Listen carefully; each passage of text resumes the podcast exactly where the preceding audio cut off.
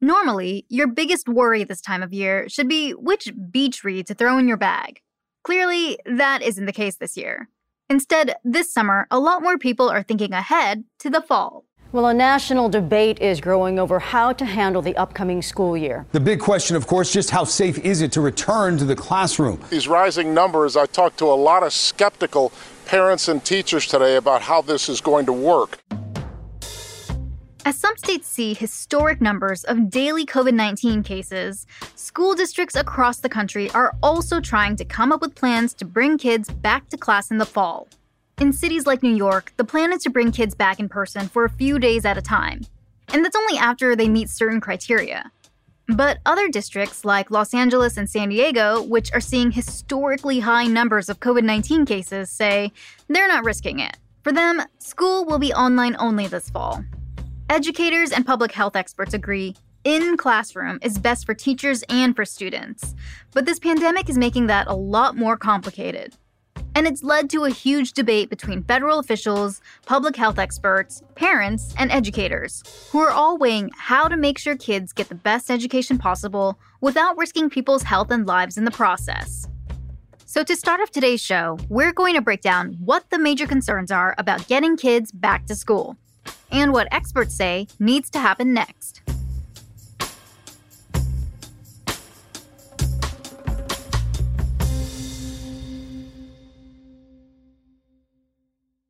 Okay, so if you're confused by this push to reopen schools while we're still dealing with a pandemic, here's why it's happening. One, many health experts say that from what we know about COVID 19 so far, kids, at least younger kids, aren't as at risk for getting seriously sick from it. There's also some evidence that they might be less likely to spread the illness than adults. Two, health experts and educators also point out that it's really important kids go back to school.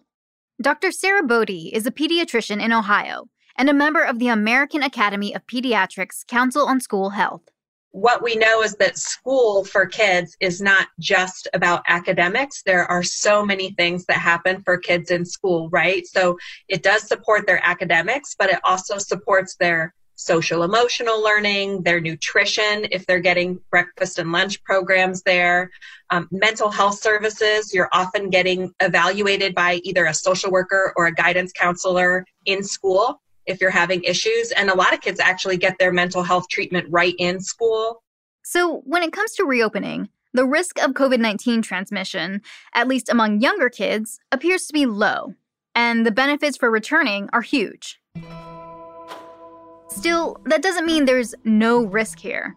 And there's still a lot we don't know about COVID 19 and how it spreads, including among kids what the academy said is that everybody's plan and efforts should have the goal of getting kids back to in-person learning. Now that doesn't mean that you just open up schools in the fall with no restrictions and get everybody back. That is definitely not what they're saying. But what they're saying is we really need to look at what are the measures that we need to take to get back to this and how can we do that safely and then what resources do schools need? Because if they're going to do it safely, they might need, right, some funding or other programming in order to make that happen. Back in May, the CDC put out guidelines intended to help school officials and local health departments figure out how to reopen, based on the level of community transmission in their particular district. It includes advice on things like how best to clean surfaces, how to ensure social distancing, and what to do if a student does test positive for COVID 19. President Trump argues that the CDC guidelines are too strict and that they're creating such a high bar that states are deciding to keep schools closed. We have to open the schools, we have to get them open. Trump has also threatened to withhold federal funding from school districts that refuse to reopen, which is usually something Congress has to agree to. But remember, these guidelines from the CDC are just guidelines. When it comes to making decisions on whether and how to reopen, those decisions are happening at the state and local level. In places like Boulder, Colorado. I don't know of anyone who doesn't think, for the most part, that having our kids safely back in school is the best option for families, for communities, for, for everybody. It's that safely part that is so challenging. This is Kathy Gebhardt. I am the vice president of the Boulder Valley School District, which is in Boulder, Colorado. And I am the immediate past president of the Colorado Association of School Boards. I also teach education law at two of the schools in Colorado. I'm an attorney by training and a mother of five and grandmother of two. As a public education advocate and an elected official, Gebhardt has a front row seat as parents, educators, superintendents, health officials, and public officials try to figure out a path forward. I know that every week, members of our public health department and members from the University of Colorado and members from our school district and members from the other school district that we share a county with all have conversations about where are we, what do our numbers look like, where do we think we're headed, what are the trends, because I know families really need to know for planning. Schools are supposed to reopen next month. and so, what kinds of guidance can we give them? What kinds of assurances can we give them when things are changing every day? That's in the short term, but in the long term, there's even more questions that districts across the country are still trying to figure out. The most controversial issue I think many school districts are going to face is do we require masks or is there a mask mandate or is there just a suggestion that you wear masks and what is the best way to implement that to get the best results? And then what do you do when you have inadvertent failure to comply with that as opposed to a more intentional failure to comply and what is the community position on that? And how do we sculpt policies around that? There's lots of issues around attendance. How do you take attendance in a hybrid environment right? What do you do when a child gets sick? What do you do when a teacher gets sick? Do you close down just the cohort? Do you close down the school? What kinds of opportunities are we offering that are the kinds of reasons that kids go to school. For example, I'm not sure how you offer choir. I'm not sure how you offer PE. I'm not sure how you offer band in this environment. But for many kids, that's why they go to school.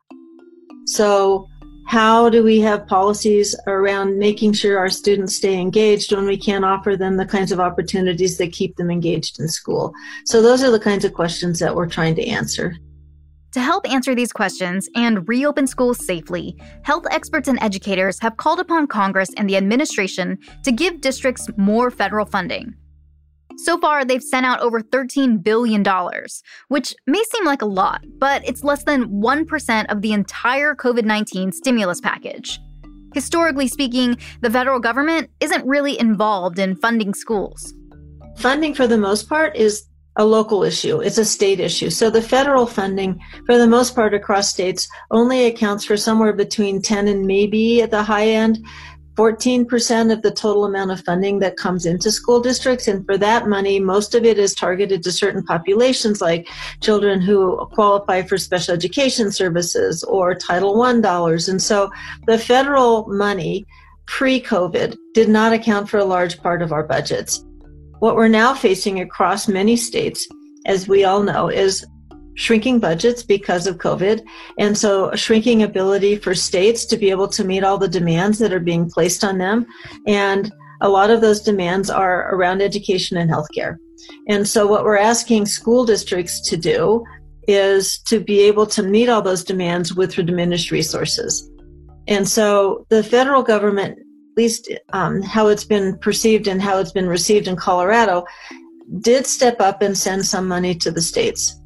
And that money, through our governor and through our legislature, was sent to the school districts, but it comes with a lot of restrictions, which makes sense in some ways, but in other ways, it needs to have some fewer restrictions so that each district can be able to have the latitude to spend those resources as they think they need to to be able to allow students and, and staff to come back safely.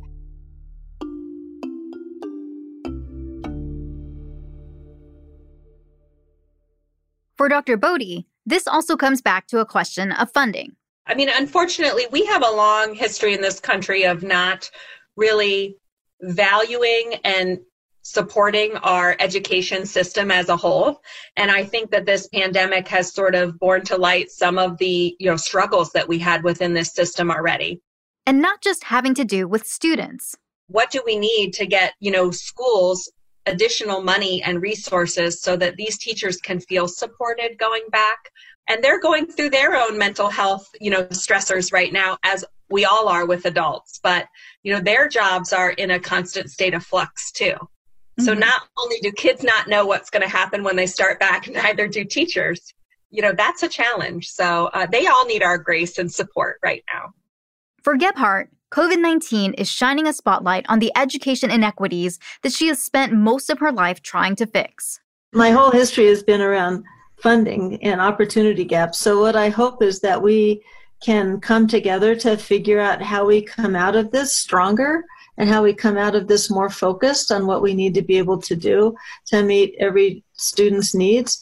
Because I really, really am concerned that we're going to come out of this more fractionalized than we went into it, and that is that is a, a, nightmare that I hope we don't all have to live through. So I hope that we can find ways to come together around these very political and controversial issues. That's my hope. So, what's the skim? It may be the middle of summer, but across the country, parents, teachers, and officials are all thinking about going back to school. And the question of what to do come this fall must be answered by state and local officials. But parents' concerns also come into play, especially those who may soon be expected back at the office. And some teachers are also expressing concerns about returning to work when there's still so much we don't know about the virus. Health experts and educators agree that returning to school is what's best for kids, but they're also pushing for more funding from the federal government to do so safely. That hasn't happened yet. And in the meantime, districts are making their own decisions based on the data they have about what fall 2020 will look like.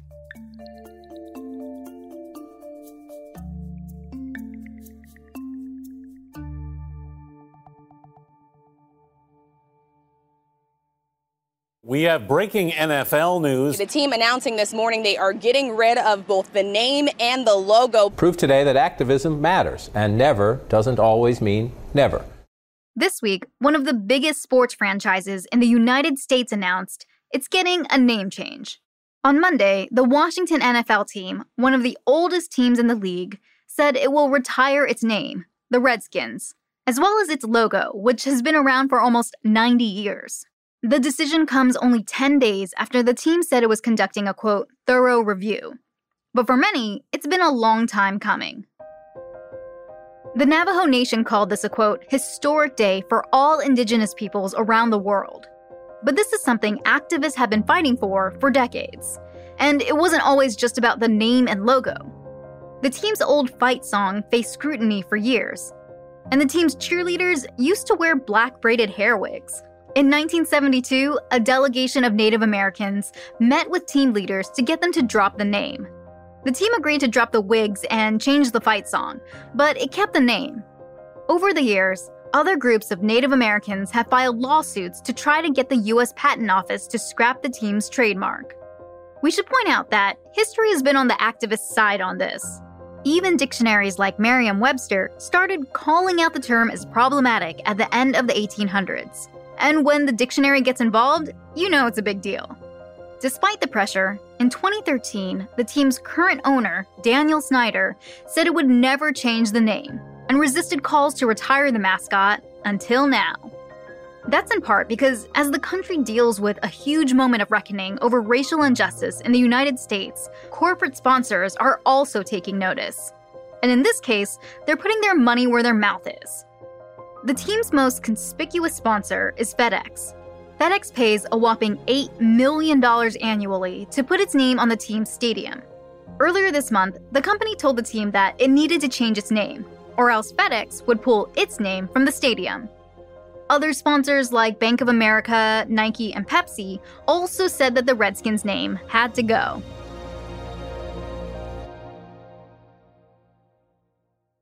The Washington NFL team is the latest organization to re-evaluate its history and relationship to racism in response to the growing protests around the country in support of Black Lives Matter. Those protests have also sparked renewed calls to erase all kinds of public representations of racism, seen everywhere from your grocery store shelves to your Spotify playlist.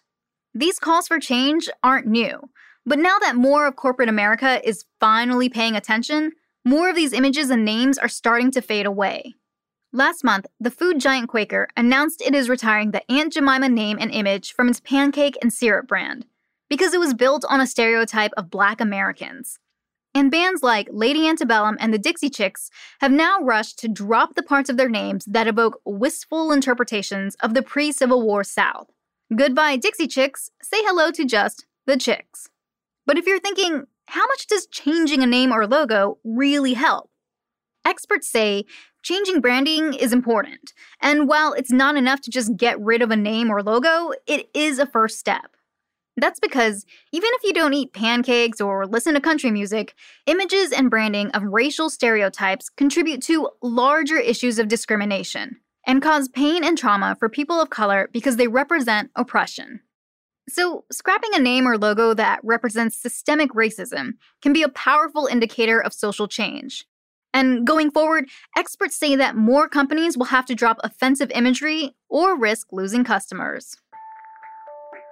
But rebranding takes more than just updating an Instagram profile. Now that the Washington NFL team has scrapped the Redskins name, it's got to complete the transformation by changing everything from uniforms to signs to merch. And that takes time and money. And don't forget those legal fees. Trademarking the new name, which is still TBD, could cost the team and the NFL some cash. But this could actually be a move that makes them money in the long run. That's because colleges and universities in the US, from Syracuse to Stanford, successfully changed their names and logos years ago and moved away from using stereotypes of Native Americans in their logos and mascots. According to one expert, those sports franchises actually made more money after they made the switch. Now, people are looking to see how this decision could impact other teams in the US.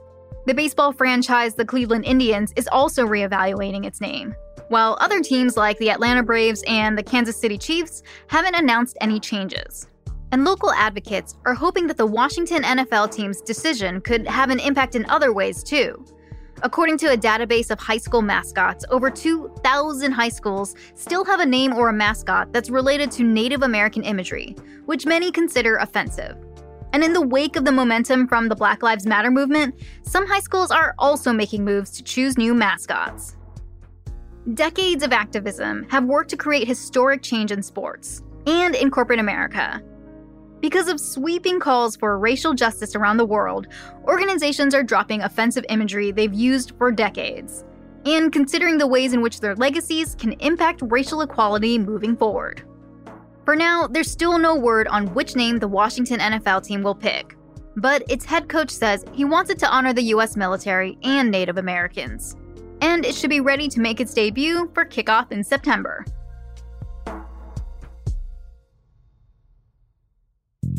And that's all for Skimm This. We'll be back in your feed again next Friday. In the meantime, let us know what questions you have about what's going on in the news right now. You can email us at audio at theskimm.com or call and leave us a voicemail at 646 461 6370. Don't forget to subscribe and leave us a review on Apple Podcasts or wherever you get your podcasts. For more Skimm and to sign up for our daily newsletter, head on over to theskimm.com.